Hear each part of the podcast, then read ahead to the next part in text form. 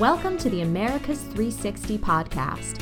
Get the inside scoop and the outside perspective on the latest developments from Canada, Latin America, and everywhere in between. Americas 360 is a production of the Woodrow Wilson International Center for Scholars.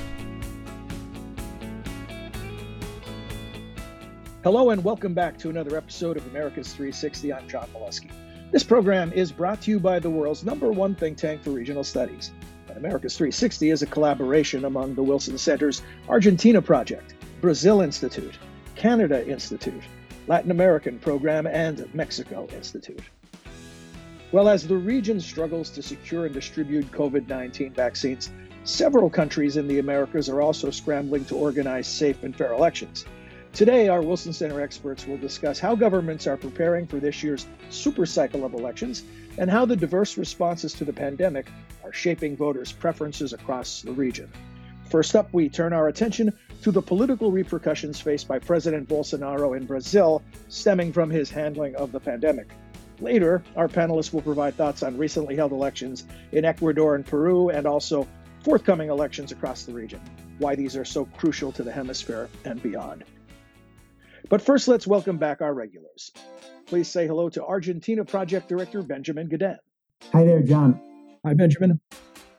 Latin American Program Director Cindy Arnson. Hey, John. Hi, Cindy. Mexico Institute Director Andrew Rudman. Hi, John. Hi, Andrew. Welcome back. And Canada Institute Director Christopher Sands. Hello, bonjour, John. Thanks, Chris. Hi to you, too. That was Chris speaking Canadian for those of you who need translation and the Slater Family Fellow and Senior Associate for the Brazil Institute, Anya Prusa. Hi, Anya. Hi, John. Hello, Anya. And I want to begin with you, Anya, if I could. Uh, in, in, my script said uh, Bolsonaro's handling of the pandemic, and my brain was screaming mishandling. Uh, what is happening in Brazil, and how did it get to this crisis point? Yeah, so the situation with the pandemic in Brazil is incredibly serious. There's been over 350,000 fatalities due to COVID 19. Um, the average daily death toll at the moment is about 3,000, and it has at certain points in recent weeks hit 4,000 deaths a day. Um, and these are, you know, the highest numbers in the world right now. Doctors Without Borders actually called it a humanitarian crisis. And I can tell you, John, you know, from my conversations with colleagues and um, with family members in Brazil, that people are incredibly worried. And many of them feel that their government and President Jair Bolsonaro has not done enough to control the COVID 19 pandemic, has not based the government's response on scientific evidence and recommendations. And in fact, we've seen that Bolsonaro's approval rating has gone down in recent months. Um, his approval rating right now is about 30%, which is the lowest in his presidency. And at the same time, he is facing significant political pressures. So, former President Luiz Inácio Lula da Silva recently had um, his corruption convictions overturned. Um, and so Lula is now eligible to run for reelection in 2022. If the election were held tomorrow, polls show that Lula would win. And so that's definitely going to be on Bolsonaro's mind, even though we have a year and a half between now and the actual election. Um, you know, the other source of real political pressure is actually coming from Bolsonaro's allies in Congress. So he has an alliance with the Centrão or the Big Center, which is a group of rent seeking political parties that tend to align with whoever the government of the day is. However, this political alliance is a bit tenuous at the moment. Um, Congress has not been happy with the way that Bolsonaro has handled the pandemic. And in fact, we saw at the end of March that the Speaker of the House, Arthur Lira, gave a pretty clear warning to Bolsonaro. He said he was putting out the yellow flag in a soccer reference and warned the president that Congress has certain political remedies at its disposal if the government did not get a handle on the pandemic. What is that? That a thinly veiled threat of impeachment? Yes. And not that veiled yeah, not either. That I think everyone understood yeah. what what he was saying. Um, Bolsonaro certainly understood it. I mean, less than a week later, we saw him do a major cabinet reshuffle in an effort to, you know, shore up support in key cabinet positions. And he also brought in a member of Congress, one of Arthur Lira's allies, um, to serve as his cabinet secretary in charge of that relationship with Congress. Another president in the hemisphere, a populist president uh, by the name of Donald Trump, never recovered from his handling of the pandemic. If you look at exit polls on why Joe Biden won the presidency, you know, I, I want to. We'll go back to Brazil in a minute on you, but first I, I want to ask Benjamin and some of the others about the, the regional reaction and why other countries are concerned. You know, we talk about distinct countries as if borders exist in nature. And the reality is the virus doesn't know wh- whether it's in uh, Brazil, Argentina, or wherever it might be. Benjamin, how, how is the region reacting? With great concern, John. I mean, Anya's focusing understandably on the domestic politics of the mishandling of the pandemic in Brazil. Um, that's of less interest to countries like neighboring Uruguay, which are thinking about why this far into the pandemic they're facing the highest daily caseloads they've seen. And the reason is this so called P1 variant that you know emerged from Brazil and is now spreading throughout South America, which is now the global epicenter of COVID 19. This is of concern to the United States as well. I mean, there's always this fear that some variants could emerge given the scale of spread in a country the size of Brazil that would render ineffective or less effective some of the vaccines that have been developed. So, really, everyone in the world, and particularly Brazil's South American neighbors, have a stake in Brazil getting this virus back under control. Cindy, is is Bolsonaro the skunk at this garden party, or does he have company? Are there others in the region who have mishandled the pandemic? Well, no country really has gotten a good handle on the pandemic. Um, Brazil, I think, stands out, as does Mexico, in terms of a lack of leadership in dealing uh, with the population, dealing with um, uh, health measures to stem the spread of the pandemic, um, and certainly in terms of vaccine rollout. Uh, but Bolsonaro, I think, really is a is a standout case. But that said, even the countries that did well initially, such as Peru, or seem to have um, you know a leg up on vaccination, such as Chile, which was in the top five globally in terms of the percentage of its population that had been vaccinated. Even even Chile is facing these huge new outbreaks, and some of it is the the new strain from Brazil. It's also the end of the South American summer when people were traveling. There's pandemic fatigue all over the region. People are just sick of these severe lockdowns. Um, but I would say Brazil, followed by Mexico, stand out as countries that have really um, botched the, the leadership issue. Andrew, you want to weigh in on the on Mexico's role in botching the, the pandemic? Sure. Well, I I, I think um, it occurs to me what, what Cindy just said is is absolutely right, and maybe it's a question of some countries um, attempted to address it, and while they haven't been perfectly successful, they made an effort, and there are things that can be pointed to. And then you look at Brazil and, and Mexico, where the leadership initially seemed to want to disavow the existence of the pandemic, and so maybe it, at the end of the day, nobody has done it well, but maybe you get brownie points for at least having acknowledged it was a problem and tried to fix it as opposed to trying to wish it away. Yeah. Uh, Chris, you've made the point in, in previous discussions on the pandemic that, you know, Canada and other richer nations have a role here in, in providing assistance. But Canada itself does not have a robust percentage of the population vaccinated. Yes, I think in this sense, although Canada is wealthy, it has a very limited capacity to make vaccines. And this is an interesting challenge for them. Over a number of years, Canada, with a public health system, has tried to favor generic manufacturers to help reduce the cost, domestic generic manufacturers to help reduce the cost of major medicines. And while that makes sense at one level, it's led to less investment from international pharmaceutical giants like Pfizer, uh, AstraZeneca, uh, Moderna, and others. So at the same time, other parts of the Western world have really been part of discovering vaccines and getting them out to people. Canada's found itself trying to buy those vaccines on the global market. And that's uh, that's not really their fault, but it is something that's made Trudeau's life much harder and frustrated Canadians who would like to see their vaccination rates closer to the U.S. or or even the U.K. Anya, so you've heard your colleagues describe a circumstance where there's not necessarily the cavalry isn't necessarily coming to Brazil's aid. Uh, where can it turn for assistance? Um, Brazil is definitely in a hard spot. We we have seen over the last month um, that Bolsonaro has become more interested in looking for help. Um, so he applied for Brazil to receive vaccines through the COVAX facility. Um, he entered into deals with Pfizer and Johnson and Johnson to secure more doses for Brazil. Um, but because Brazil waited so long to do a lot of these agreements, it is going to take months before they start seeing significant numbers of vaccine doses arriving within the country. Brazil has some domestic manufacturing. Um, the Butantan Institute and Fiocruz as well are two really highly regarded medical institutes with a long track record of producing vaccines.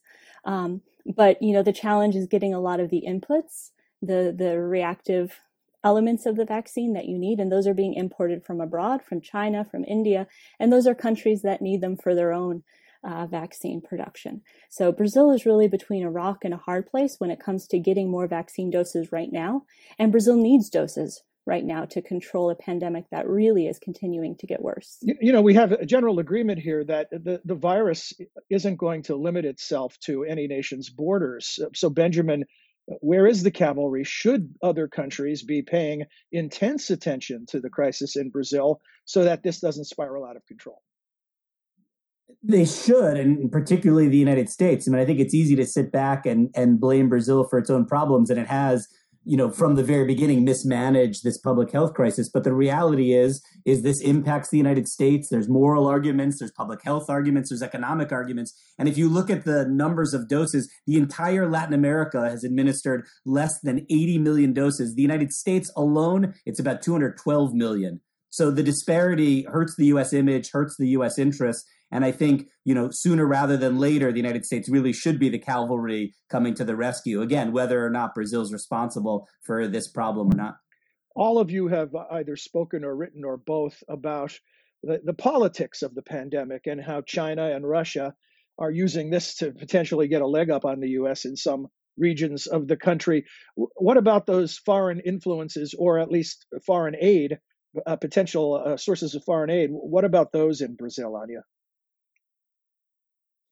Well, what's really interesting is that um, Brazil, uh, through the state of Sao Paulo, had partnered with a Chinese company, Sinovac, um, to produce Coronavac, right, which is actually being domestically produced in Brazil. Um, but at the same time that this collaboration was happening at the state level, we were seeing tensions between the federal government and China. Um, President Bolsonaro has been highly skeptical of Chinese influence within Brazil, uh, despite the fact that China is Brazil's largest trade partner. Um, and so this has complicated, I think, as well, um, Chinese support for Brazil in this moment. I want to get all of your thoughts uh, as we wrap up this first segment on is this a sea change for Brazilian politics? Is the are the struggles of Bolsonaro going to create trend lines versus headlines? Uh, and, and Anya, I'm going to save you the last word on this and get some thoughts from your colleagues first. Let's start in the far north with Christopher Sands. Do you, do you detect that we are looking at trend lines here, Chris, or or headlines? Well, I think it all depends on the lessons learned that we take from this. Uh, we, have sort of gone into a giant social experiment around the world as we've tried to respond to really unprecedented events, not just a pandemic, but a shutdown of our normal economy and a public health effort that really has reached deep into the lives of ordinary people around the world. Just as the pandemic, COVID 19, has hit hard people whose pre existing conditions uh, left them vulnerable to the pandemic. Countries that had problems going into this, whether it was development deficits or or problems of corruption or problems of of lack of infrastructure, all paid a much heavier price. So as we move out of this uh, this pandemic, I think the key is is to see what lessons we can draw from it so that it never happens again, or at least never happens again like this. We have to be more prepared next time. Andrew, your thoughts and and this notion that we can be collectively better prepared, that there can be more integration of approach among countries. Are you hopeful in that regard? I'm I'm definitely hopeful. I, I think, as Chris was saying, I, I think it's necessary that that we learn uh, from the past. We've tried that in North America. We tried after the 2009 H1N1 uh, uh, flu pandemic, and there were a, a, lot was written, a lot of ideas about what should be done and, and how we should prepare. And if you read those reports now, you see that yes, some was done, but a lot of it was ignored. So I, I think we definitely have to learn um, we have to learn from that experience. I'd, I'd also point out a really interesting study that the University of uh, California, San Francisco's Institute for Global Health Sciences just released, actually one on Mexico and one on the US, looking at the pandemic response at the behest of the WHO.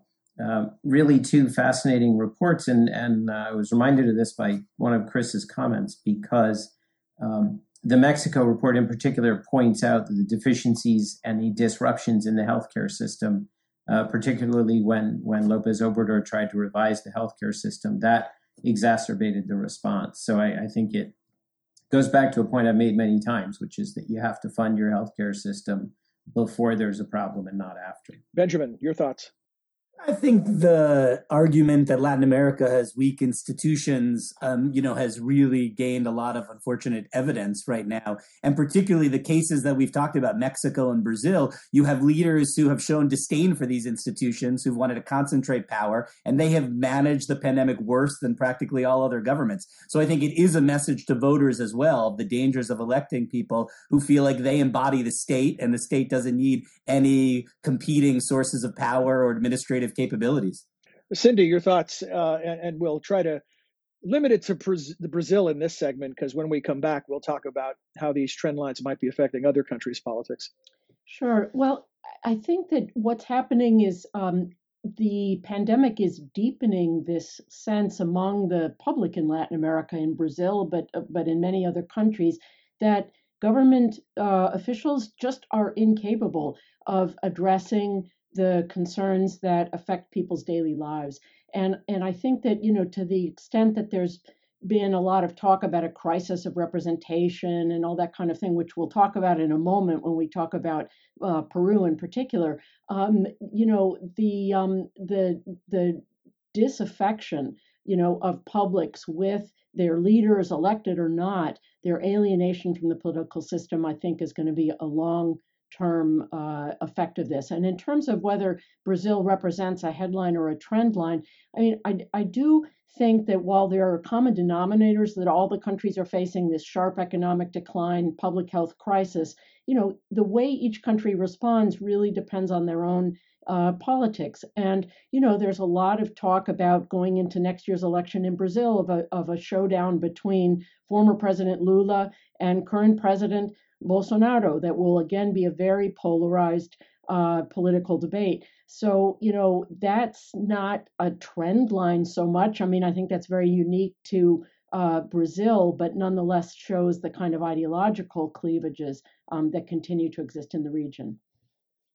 Thanks, Cindy. Anya, I, when we first met at Ye Old Wilson Center, the topic when we discussed Brazil was about the BRICS and all of the economic potential. It seems like an alternate universe now. What do you see as far as the future of Brazilian politics as a result of, of what's occurred? Brazil really sits at a crossroad um, more than, than any moment, I think, in, in recent years, where, you know, there are different choices. Um, you know, as Cindy was saying, Brazilian voters feel incredibly disaffected. They do not feel that their government represents them um, or is taking the steps needed to, to protect them. And, and, you know, that's not just the pandemic, but also the economic crisis that you mentioned, John. Um, the real question is, you know, a year and a half from now, is this going to be a race between, you know, Lula and Bolsonaro, who both represent in some ways the past?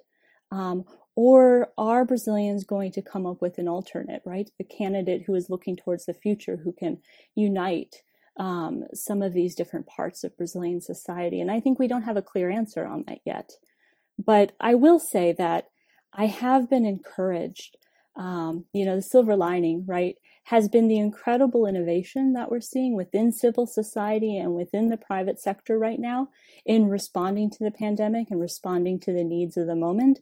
There's been incredible collaboration um, between, you know, in the healthcare space, for example, between private hospitals and public hospitals, trying to make sure that the system continues to function. And a lot of people care really deeply and are working really hard to push Brazil forward. And so for me, I think that's where we're going to see the change really come from. Well, you did what I thought might be impossible a few minutes ago, is ended on a bit of an up note. So thank you for that. Thanks to all of you. We'll be right back. Uh, stick around, everyone. Uh, when we return, our roundtable will turn its focus to recent and upcoming elections. You're listening to Americas 360.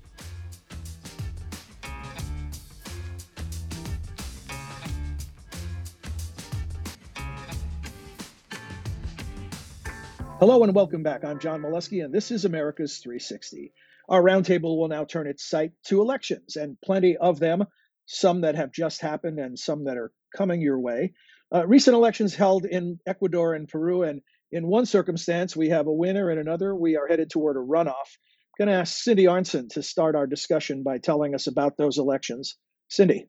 Sure. John, as you mentioned, on April 11th, Ecuador held the second round of its presidential election, and Peru held the first round. And the results in both cases really kind of upended the uh, the expectations and the and the predictions of pollsters.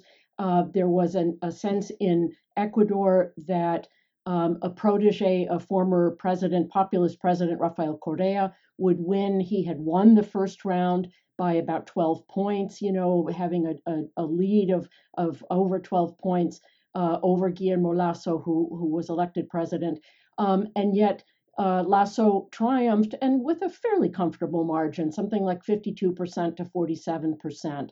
Um, and I think it was uh, the, the, the indigenous movement and the candidate that very, very closely uh, came in second for that second slot in the runoff, Yaku Perez, uh, I think a lot of Perez's supporters went over to um, to Lasso and put the indigenous movement in a different kind of position than it has been. They also have a large block of um, um, in the Congress.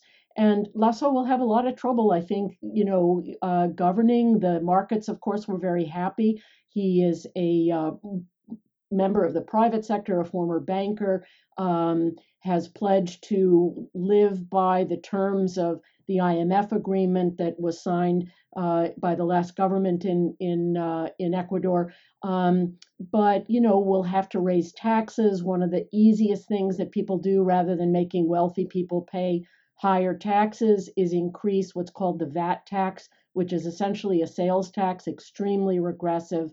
Um, that is likely to be very unpopular. And you know, at some point, I mean, Ecuador, like Peru, uh, suffered tremendously in terms of the percentage of deaths as a percentage of total cases. Um, both economies heavily dependent on commodity exports, again, um, you know, slammed by the pandemic with really uh, larger than the median um, um, decline in the economy.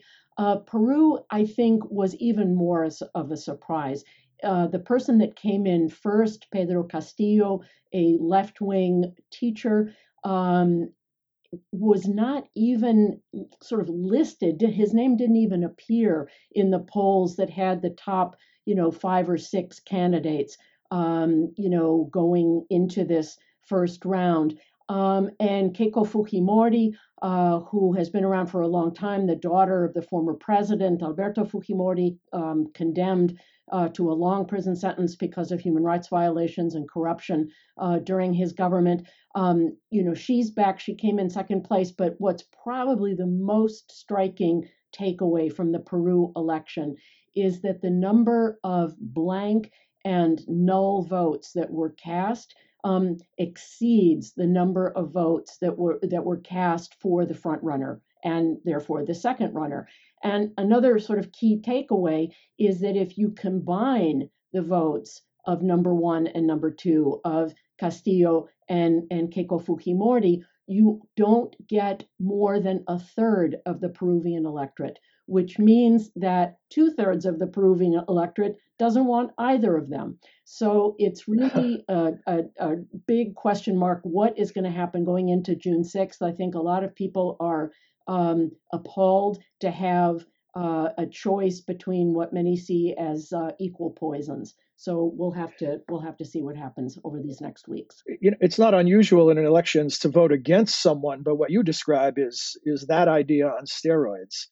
Uh, Castillo 19%, Fujimori 13%, 18 candidates were available for the, the initial choice. Benjamin, about that, maybe before we, we dig deeper into some of the elections, if you could just talk about that, you know, we the, the Wilson Center is U.S. based, and a, and a big chunk of our audience tends to be in the United States. Uh, certainly, our, some of our focused audiences, like the U.S. Congress, you know, when you look at American politics, winning 50 or 51 percent often is still a difficult formula for governing. Here we're talking about the frontrunners with 19 and 13 percent, and 18 on the ballot. Uh, give our U.S. viewers some perspective on how different that type of equation is. Well, John, I mean, they have a system in these countries which we don't have in the United States, which is multiple rounds in the election. And the idea of that is supposed to allow voters to coalesce around a candidate. A winning candidate eventually will have a majority of the electorate and theoretically could moderate their agenda and their platform in order to achieve, you know, a broader coalition. So that's sort of the good story of what could occur. The reality is anytime you have an election where you're choosing between el mal menor, the, the lesser of two evils, it's not a great way to inspire the electorate, particularly if you have a divided Congress as you'll have in these cases. And so, you know, you have a real crisis of representation that Cindy referenced earlier in our conversation, and you will not solve that and strengthen democracies if people are so appalled by their options that the top, you know, voted candidate is the null ballot, either abstaining even though voting is uh, obligatory or simply spoiling your ballot. So, uh, yeah, I think in the U.S. context, you're right, John. We have a, a, lot of polarization, and we're seeing that in Latin America, despite again the multiple uh, stages in the elections that are supposed to solve that. Cindy, when will round two take place? Round two takes place on June 6th. So it's uh, less than two months away and there will be a lot of flux. But one thing that is also notable is that Castillo's election base was mostly in the highlands. I mean, Peru for centuries, you know, has had this divide, as has Ecuador, between uh, the highlands and the coastal areas. And Keiko probably has a plurality in Lima, the capital city, um, and Castillo's support is in these rural areas, and that's why he did not register in the polls because the, that sort of um, kind of opinion is not captured. You know, when people are making phone calls to a landline uh, to gauge voter intention. Well, it certainly makes great soap opera. A, a, virtually unknown teacher versus the the heiress to the dynasty. So let's uh let's turn our attention to Mexico. Andrew Rudman. Sure. Uh, the midterm elections are, are also on June 6th, uh, and Mexico will elect uh, over 21,000 offices on that day. It's the biggest election that Mexico has ever had 15 governorships, the entire lower house of the Congress, and lots of other, uh, lots of other positions.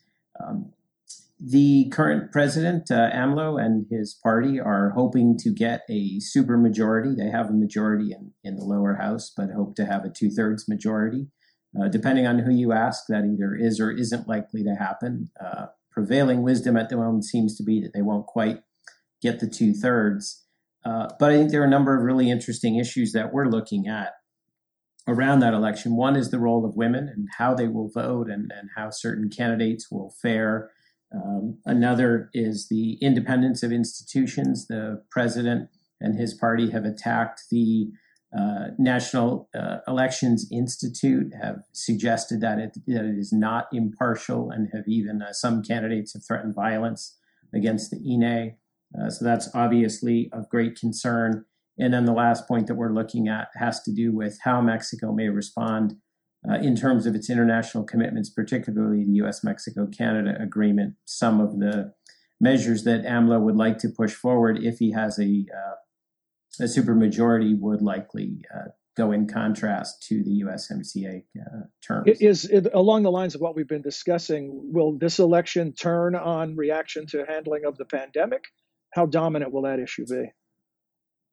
Not as not as dominant as you might guess given the way Mexico has handled the pandemic. I mean, one interesting statistic I, I saw recently is that, as you might guess, AMLO's popularity is greater among people who have been vaccinated. So there's a huge push to vaccinate as many people as possible.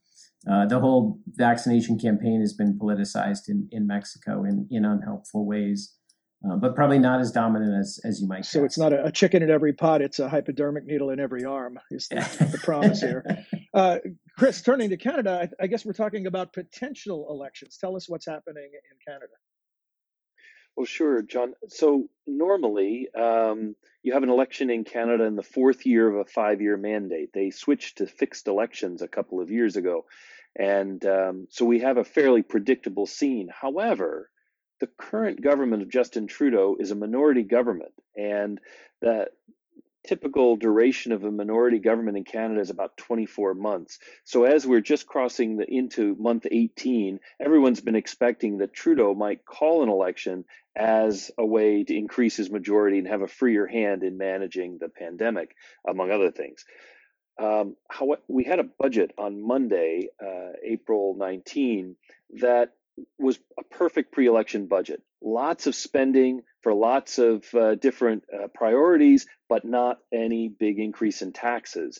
And while in general that's a good signal before an election, makes the voters very happy, there's a lot of concern in Canada that the money's maybe not going into the best uh, into the best investments.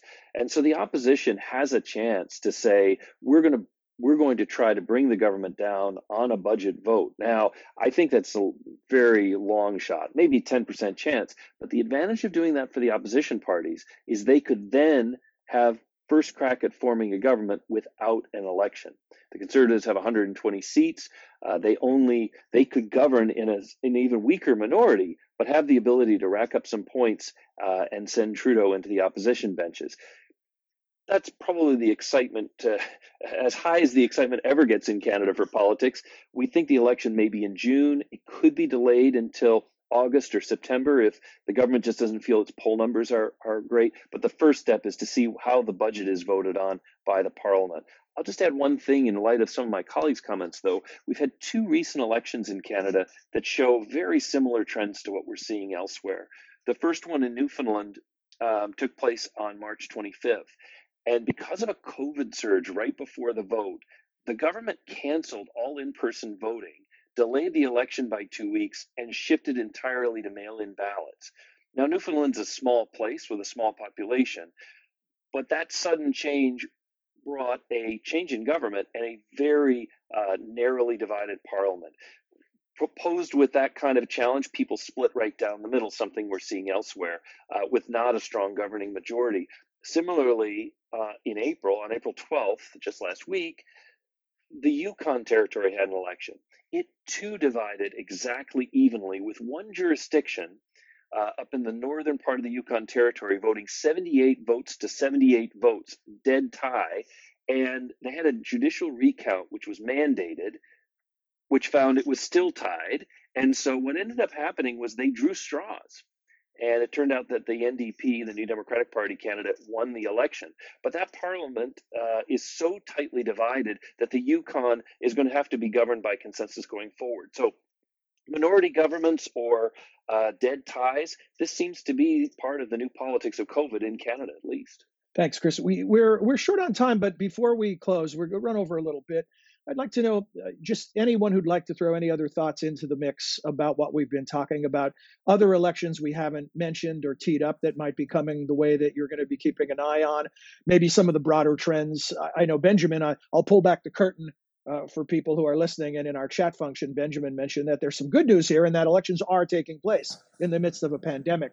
So, any uh, things that you'd like to add to the discussion before we close things out?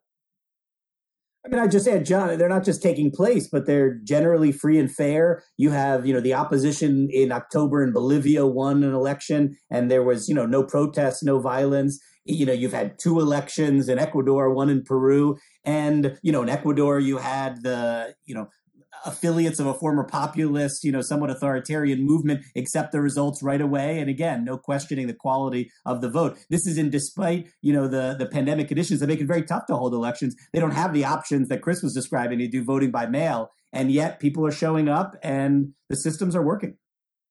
I, I might take a little bit exception to that, Benjamin, because I think, you know, for a long time, um, people in Latin American studies have pushed back against the notion that democracy is equivalent to the holding of elections.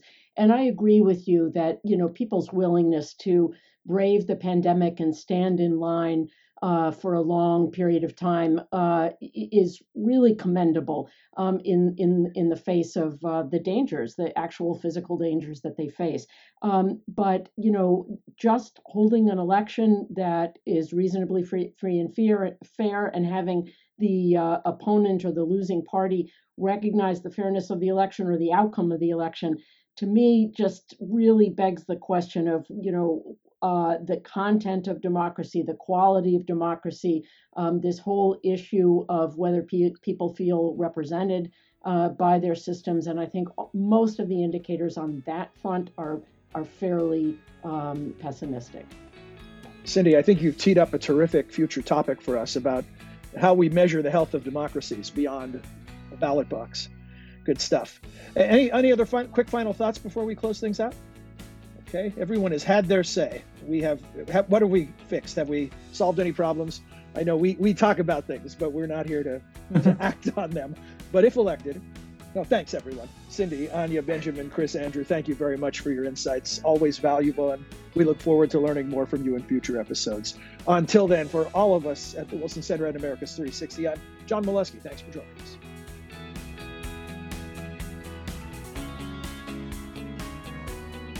You have been listening to Americas 360, a podcast about the innumerable ties among the nations of the Western Hemisphere. You can subscribe wherever you listen to your favorite podcasts. To learn more about our programs, please visit wilsoncenter.org. And please join us again next time for another episode of Americas 360.